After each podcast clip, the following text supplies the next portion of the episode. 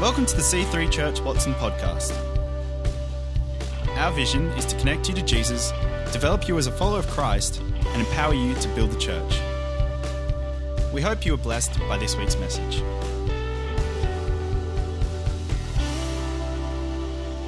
Yeah, you're all looking absolutely wonderful, and we are really in for a treat today. So wonderful. I have had an interesting week. Uh, so I've had, Steve and I, my husband and I, have had two weeks of annual leave. And in our annual leave, we've had, um, we, I'm just trying to find my notes here as I talk. So it, it, in our annual leave, we've had um, the birth of our, our new grand, uh, a new granddaughter with our sixth grandchild. We've had um, two funerals, and we've had one, one family funeral, one uh, family church funeral. Uh, we've had, um, I've had surgery that came up uh, a little suddenly, and I've also, um, so I'm a week and a half post off of uh, having a hernia surgery. So if you see me limping or, you know, coughing, that's why. And then we've had a flood in our house, which just flooded all our lounge room. It was a leaking pipe pouring through our ceiling. And we've had a wedding over the weekend of very close family friends. And uh, and then we caught up with um, our brand new granddaughter. So that's just some of what was our two weeks of annual leave. You've just got to laugh with the highs and lows of the emotional journey that we go on. And uh, but I thank God uh, that He continues to sustain us on the journey. And uh, I am just entitling my message today as "The Truth Will Set You Free." So uh, let's just open The wor- with this word in prayer. Thank you, Lord. Holy Spirit, today as we open the Word of God, I pray that each one of us would be inspired. Just as you inspired the writings, the, the, the, the writings of this Word, your Word, thousands of years ago. I thank you, Lord God, that there is inspiration today. Lord, I thank you that there is freedom here today. I thank you, Lord God, that there is healing in our midst. I thank you, God, that there's courage here this morning. I pray, God, that each and every woman, Lord, would find the strength, Lord, to pull herself up, Lord, to dust herself off, Lord, to lean into what it is that you have for her here today. And I pray, God, that it would be a moment in time, Lord, that it be a very significant moment here in this conference, Lord, that takes us into a brighter future. We thank you, Lord God, no matter, despite what goes on in our world, Lord, the highs and the lows, I thank you, God, that you remain faithful, that you never leave us nor forsake us. Lord, that sometimes we step out of, uh, out of, out of step with you. Sometimes we move away from you, but you remain faithful to us. So God, minister to us here this morning, we pray. In Jesus' mighty name, amen. So, truth is a voice of freedom. Truth is a voice of freedom. And uh, we've got to continue to declare freedom over our lives, over our marriages, over our families, over our colleagues, over our friends, over our city. This city needs freedom, needs people to know and understand what it is, freedom. The word freedom means unbound, it means pardoned, it means released, it means set free from a harness of slavery. Who feels often weighted, weighted down or harnessed to certain things that, that, that you just want to break off your life? You just think, oh, I just can't do this anymore. You know, I come from a family line of, there's been suicide right through my, the women family line. So my great-grandmother suicided. My grandmother found her at the age of seven, had overdosed. My great, my grandmother, um, who became a Christian but lived a very tough life, and she, um, she attempted suicide four times, but the grace of God carried her through. And the last one was a horror, but she realised that she had to stop doing, taking things into her hands and allow God to bring healing and freedom. And she used to be a writer to people in the newspaper and let them know that um, if she saw deaths and birth notices, somehow she'd get the address of people and send them a letter of encouragement with a scripture. And she used to get beautiful letters back. So, you know, we can get free from the bondages. The women's line in our family had serious car accidents, head injuries, spinal injuries, and arthritis. They were the things, they're the curses of the background of what I'd walked through. I have had head injuries, I have had spinal injuries, I have had, you know, these kind of things that has, has tried to rob me and break me. But, you know, God so graciously and wonderfully comes into our world. Oh, my gosh, he certainly does. I don't know what I'd be doing without him. And he brings healing and he brings freedom. He loosens us from the harness of slavery. Truth is the quality or state of being true. It's veracity, it's truthfulness, it's verity, it's sincerity, it's honesty, it's genuineness, it's gospel, it's gospel truth, it's accuracy, it's correctness, it's rightness, it's valid, uh, valid validity, get the word out, factualness, um, factuality, authenticity. The opposite to it is dishonesty and f- and falsity. There is a person. The truth is a person. Truth is a person of Jesus Christ. And if we can get a glimpse of who he is, he's the one who wonderfully sets us free. So we are given a gift of freedom. And, uh, you know, we live in a free country. We have freedom of speech, apparently. We have freedom of speech. We, you know, and there is so much freedom. We are free as women to come here into a church and worship God. Now, there are many women that are so bound around the world and that cannot, people that cannot find their way into church and uh, are kept captive. We are free. And uh, when we are, we have a gift of freedom, and if we can use that gift wisely, then we can see other people get set free. And that's what I love about the gift that God so graciously and generously gives us, is that he allows us to get under that, to get under that anointing, uh, and he places it in our lives so that we can see others set free. And that's the biggest joy in my life, is when I see friends, I see kids. We've had a prodigal son, our youngest son, come back to Jesus after eight years in the wilderness, and he came back to Christ in C three Monash, on the altar, bowed down, weeping before God, and the whole place was in tears.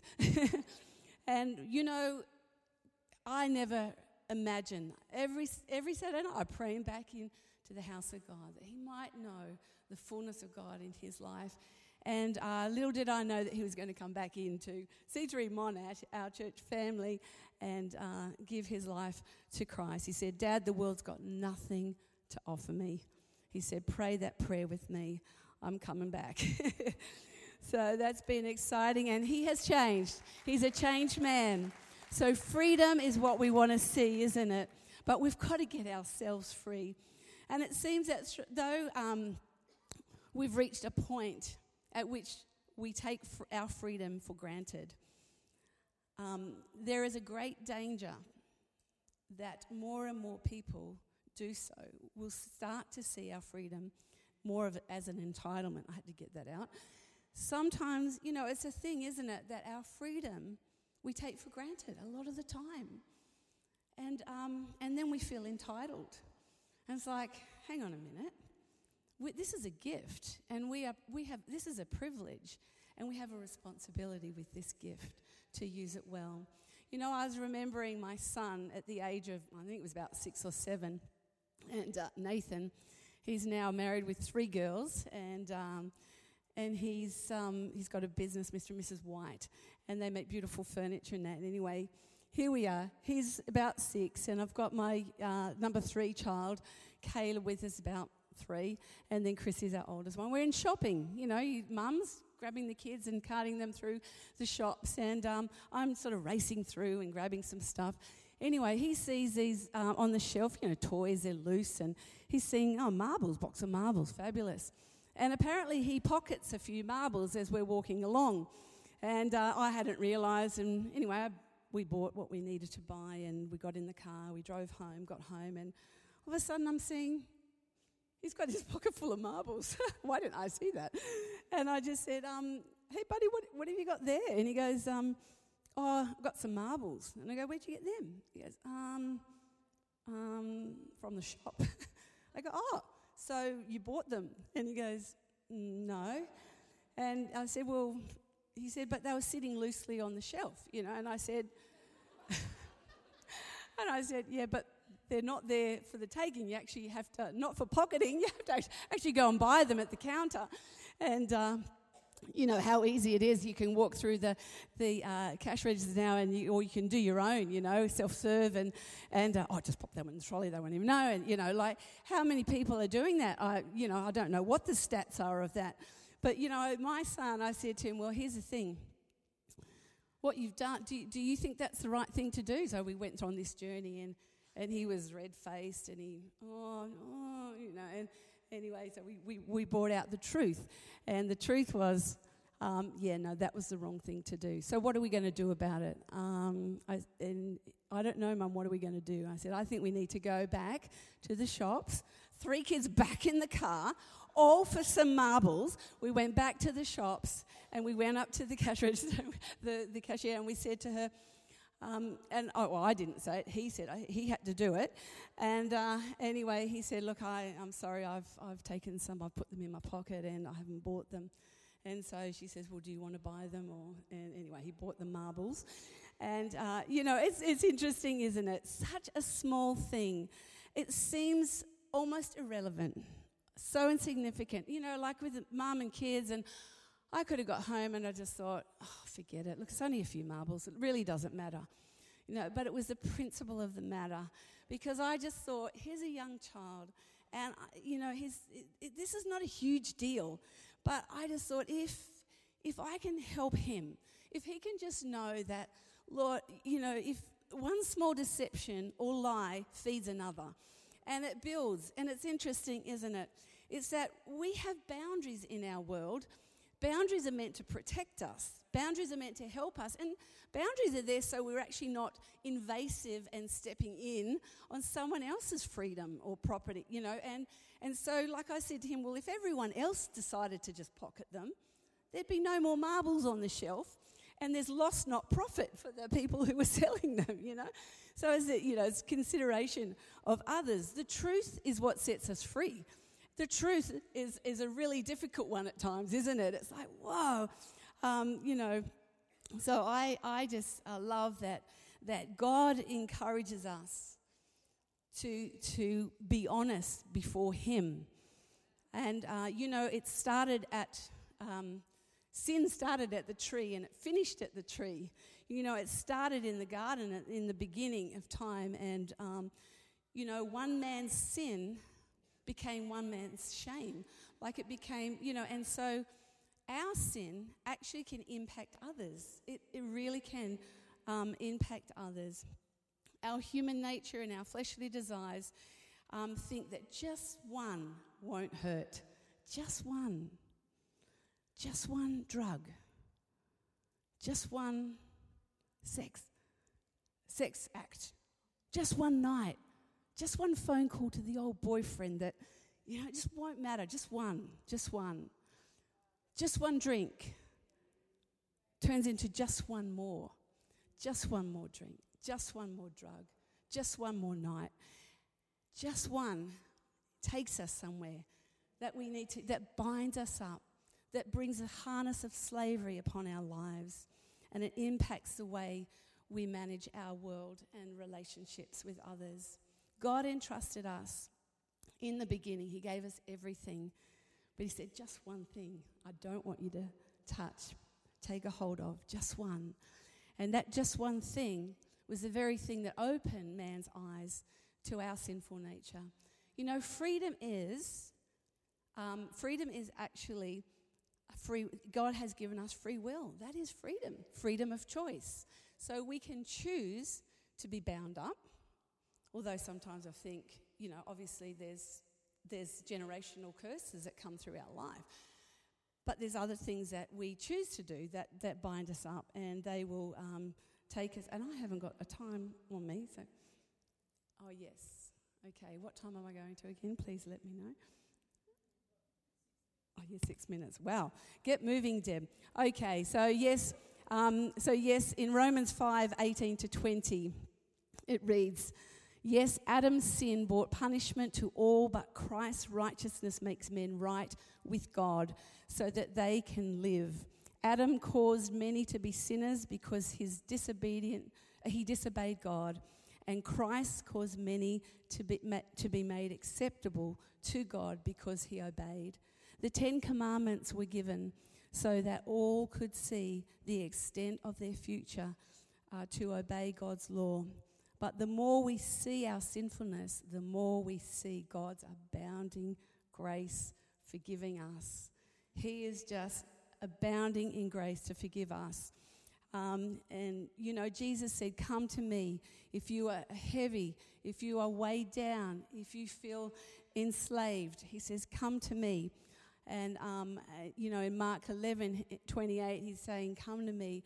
My yoke is easy and my burden is light." He says, "I'll show you the rhythms of grace. I'll show you, I'll teach you how to walk in this."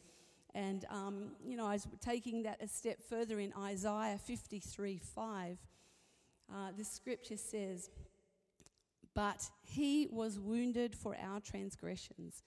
Christ, this is prophetic, you know, of, of the, the day that Jesus came. This is Old Testament. "But he was wounded for our transgressions and bruised for our iniquities. The chastisement for our peace was upon him, and by his stripes we were healed." Now, I just want to look at transgressions and iniquities, because when we're wounded, you know, you get a blow to the arm and it cuts your arm, you bleed. But when you get this blow to the arm and it doesn't break, you bleed internally and you bruise. But here's the thing, Jesus bled outwardly and inwardly. And, you know, that's quite significant for us, because he bled, he was wounded for our transgressions. So the sins that we have caused harm on ourselves, you know, God has been, he has bled for us. And, you know, the sins that, the iniquities which are really placed on us, the shame, the generational curses, those iniquities, they, they, Jesus bled inwardly for them so that he could cover all our sin, all our, all our, all that we are bound with. Jesus has bled his body, uh, his, on his body, on the cross for you and I, that we would be forgiven. Now, in, um, let me see, Isaiah, it goes on to say in Isaiah, that though your sins are like scarlet, they shall be as white as snow, and though they are red like crimson, they shall be as wool. Now, scarlet means it's double-dipped. It's a double-dipped cloth, scarlet. So though God's, he double-dipped us, we are double-dipped in the blood of God, externally and internally. So whatever it is that, that you've caused yourself some harm because you've made some dumb mistakes. Who's made dumb mistakes? I'm making them all the time. Lord, Lord, forgive me. That's why I get on my knees every morning. Father God, I thank you. But I know the forgiveness of God and the grace of God. He's incredibly... Oh my gosh, incredibly gracious. And uh, but you know, we are double-dipped, and um, it covers us. We are like scarlet, but it cleanses us. The blood cleanses us, that we, our heart to God is snow white. How wonderful is that? God doesn't look at us. When we've got Jesus in our life, God doesn't look at us as black.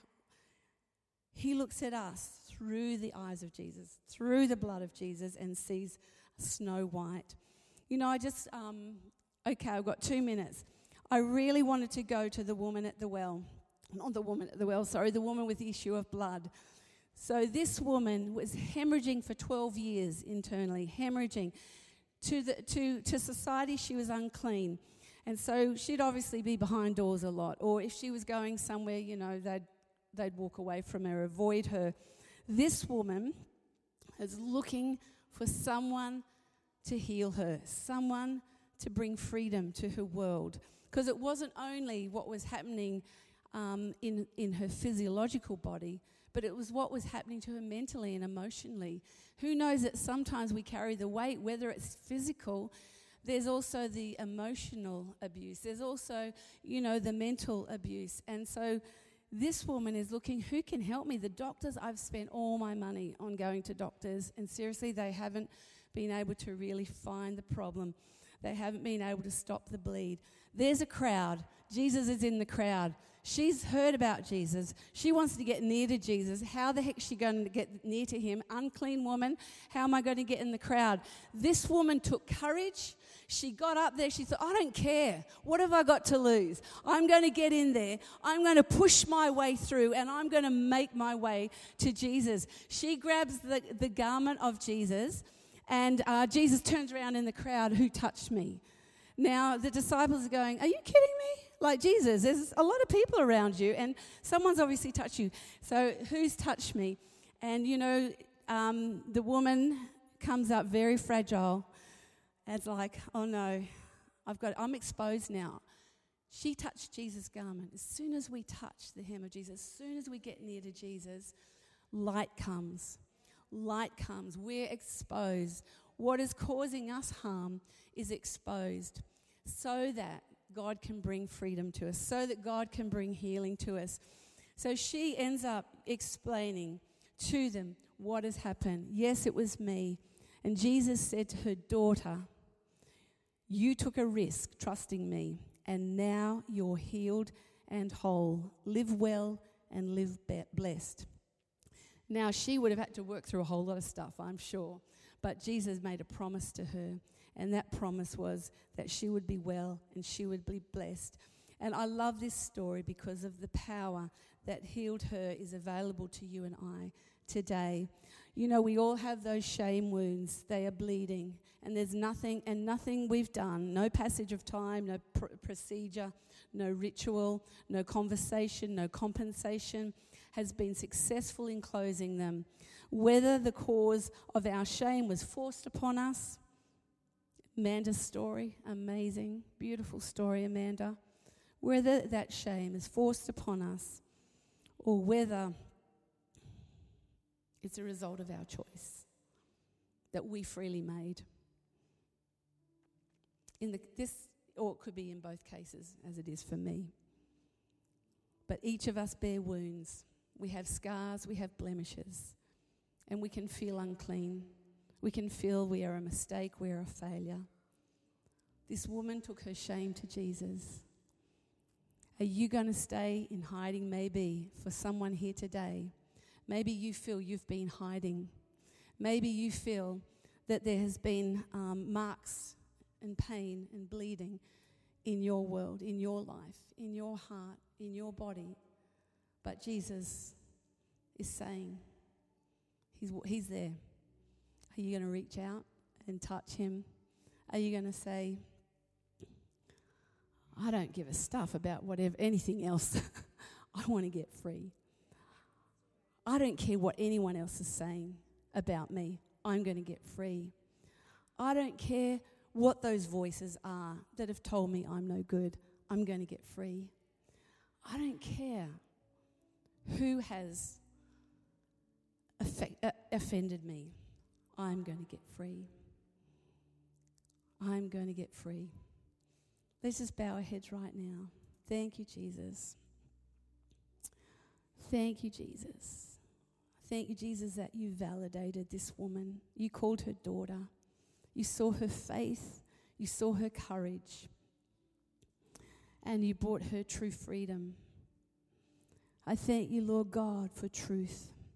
I thank you that when we bring, Lord God, the hidden things of shame into the light, when we bring them to you, we are safe. Lord, we are safe. You don't expose us to put us in a, a, a shameful place, but you expose the sin so that we can say no more. Father, I thank you, Lord God, for each and every woman here this morning. Lord, as we continue to uh, listen to uh, the messages that are shared, Lord, I pray, God, that as we have conversation with one another, Lord, as we meet around morning tea and lunch, I pray, God, Lord, as we go on afterwards, that we can have those conversations about the freedom that has been, that we have experienced in our lives because we took courage, because we leaned in, because we said no to the shame, because we touched you, because we said yes to you. And we know that you have forgiven us and that you have washed us clean as white as snow. I thank you, God, for your goodness in our lives. I thank you, God, for forgiveness. Lord, that we can live a life of forgiveness because we've been forgiven. Lord, that we can reach out and see others healed because we've been healed. And I thank you, God, that you would continue to do a great work in each and every woman here. Lord, no matter what their situation is, I thank you, God. As Vicki said last night, your plans for us, plans. You have plans for us. If something's gone wrong, there's another plan. You have plans for us for good, not evil. And we will break the power of the enemy. We will render him powerless in whatever way that he's caused us and bound us up. We will be free indeed. So we thank you, Jesus, that you are truth and that uh, truth brings freedom. In Jesus' mighty name, amen. Thanks for listening. To find out more about our church, find us online at c three church watson dot com dot a u. We hope to see you in church again this weekend.